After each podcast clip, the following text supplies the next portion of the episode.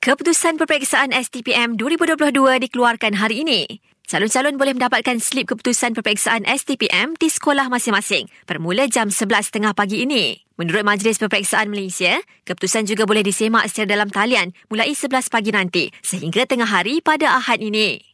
Kerajaan sedang kaji untuk mewujudkan satu akta baru bagi menghukum pihak yang mempermainkan isu 3R, agama, raja dan kaum daripada aspek sivil. Akta itu mungkin dinamakan Akta Negara dan Bangsa serta berfungsi seperti Akta Keharmonian Kaum di Singapura tetapi dalam konteks Malaysia.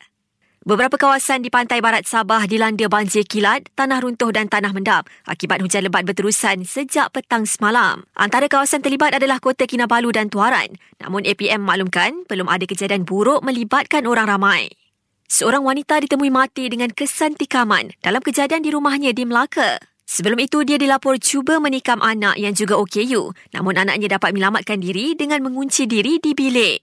Polis Perak tahan seorang ibu muda di Taiping selepas dia dan bayinya yang baru berusia 10 bulan didapati positif dadah.